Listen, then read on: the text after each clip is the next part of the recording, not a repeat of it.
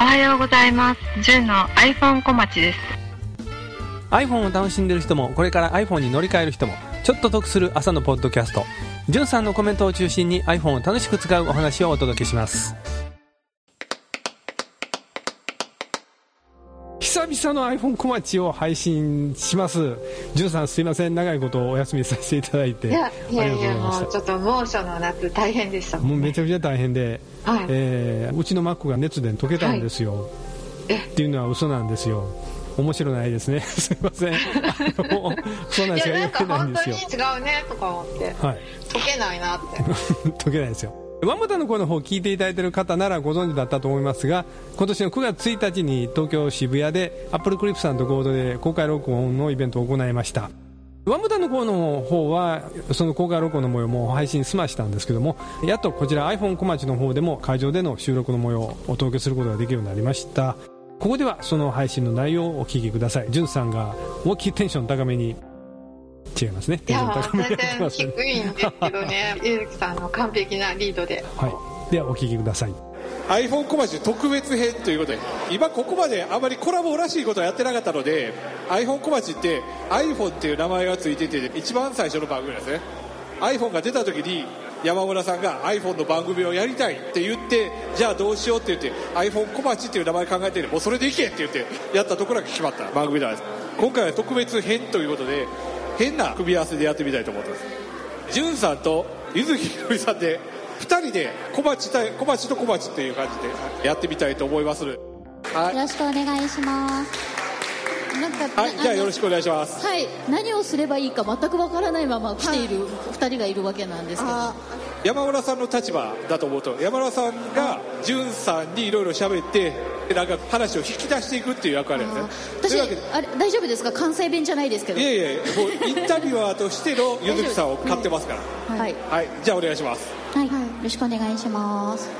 どうやって始めますなんか山村さんの小話から始まる感じ山村さん的な感じで私はんさんにはいこう質問をぶつけていくみたいな形にしようかと思いますので、よろしくお願いしおます願いします最近んさんワンボタンの声の皆さん言ってましたけどアップルパークに行かれたってはいできましたお盆にアアッップルパークどうでしたかプルパークはすごくお天気良かったんですね、うんうんだからすごく爽やかな感じでこんなところでいろんな新しい製品が生み出されてるんだなとか思って何人ぐらいで行ったんでしたっけ途中にそこそこな感じ10人ぐらいですかね上井先生も合わせてみんなで、はい最初の印象というか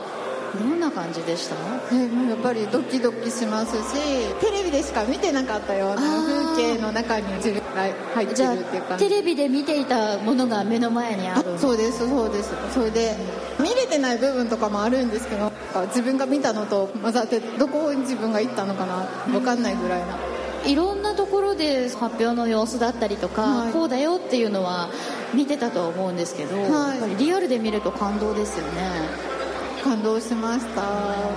緑がいっぱいあってあアップル関係の建物って結構緑が綺麗っていうね印象ありますよね、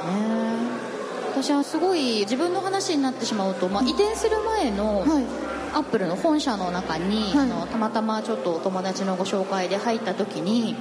中がなんかちょっと神社みたいな、いこう空気感っていうんですかえー、そうそういう雰囲気があって私は結構こう神社仏閣が好きなのでちょっと京都の下鴨神社みたいってあそうなんです、ね、思ったんですよ、あのただしの森みたいな空気感だなと思って、でその一緒に行った友達に「神社みたいな雰囲気ですね」って言ったら「まあ一種の宗教施設みたいなもんだからね」って言われて ああなるほどし信者が集ま るし感じ信者が集まってるからまあそうだよなと思いましたけどアメリカは何度か行ったことあるんですか何度かはないです初めて2回目二回目はい、で最初ももうあの前に行ったのは本当に20年近く前だったのあでそれこそエスタとかのも知らないしエスタ申請そうしそうないとい申けない請んですよもねねそうしなきゃみたいなのを人に言われて気づくっていうあれ急に言われてびっくりするんですよね、はいテスタないと入れない、はい、それもそうだし霊感とかもあの顔の認証とかも全然知らなかった今あのアメリカに行って、最初の旅の旅程で行くと、はい一1日目はどちらに1日目は、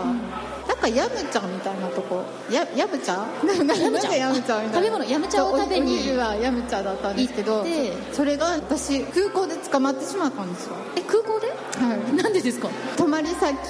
を中途半端なこうあ言 ってしまって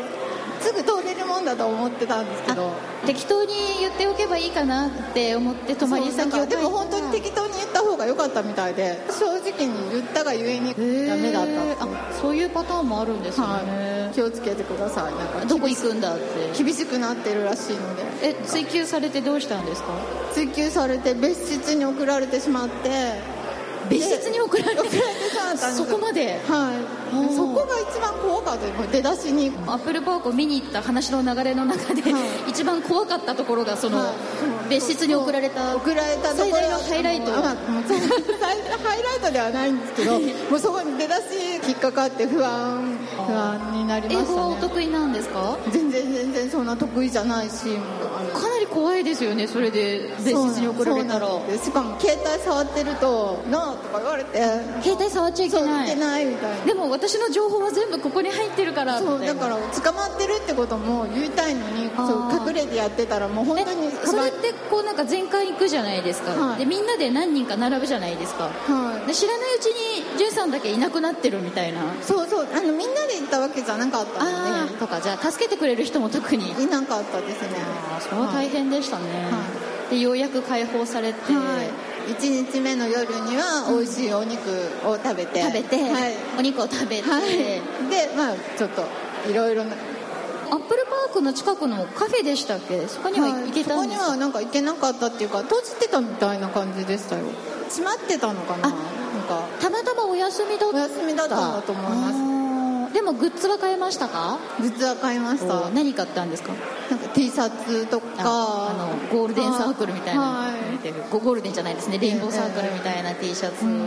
割とアップルのそういうので歴代出てる T シャツとかは買いたいタイプですか今までのですか今までのとか今までのいくつかは持ってますけどんは私はこの間アップル京都のオープンに行ってその時そうでもすよね T シャツを配ってたんですけどやっぱりその時も1300人ぐらい並んでいて、え T シャツをゲットするために前日の夜から並んだって言ってましたねいでもなんかサイズとか難しくないですかそうなんかねあの配られてるのは M サイズ1個だけだったん ですよまあ女性はみんな入るけど、ちょっとねまあ男性ちょっと体大きい人無理だろうなと思ってでもその買った T シャツはどうしてるんですか T シャツまだ開けてないんですよ 開けてない額装して飾ったりとかしてる人もいましたね、はい合唱はしないと思うんですけどだからといってパジャマにもしないですよ、パね、ジャマもないかなと思いますけどね T シャツの運命はいかにちょっと今日着てくるべきでしたねあこう確ねかに、考えてみたらでも今日着てくるとみんなにすごい欲しがられちゃうからまあまあ自慢はできますけどねみんなであえ何ですかあ全然魚井先生の声が聞こえない聞こえないあ今日じゃんけん大会で T シアッャプルパーク T シャツがあるああなるほど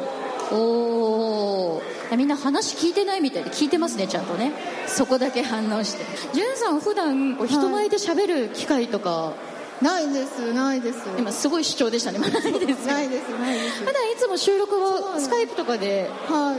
い大体あれ何時ぐらいに収録してるんですかスカイプは、最近は9時とか10時ぐらいから夜9時とか10時ぐらいにはい撮って、ええその日のテーマはどう決めるんですかテーマはちょっと山村さんと相談して今日何にするはい3つぐらい取れたらいいねっていう感あーじで3つあ三つは取りましょうって感じかもしれないですけど私は iPhone 小町の放送の中で、はいレンズとケースの相性の話してたことありましたよね、私もあれずっと思っててクリップタイプのあれ難しくないレンズって合わないんですよね合わないですよでしかも女性用の可愛いケースとかって絶対合わない合わないですあれちょっと困りますよねもうちょっとケースメーカーさんにもうんレンズに合うやつを手帳タイプのにも手帳タイプね合うのとかあったらいいですよクリップがそうですよね私最近シフトカムっていう、い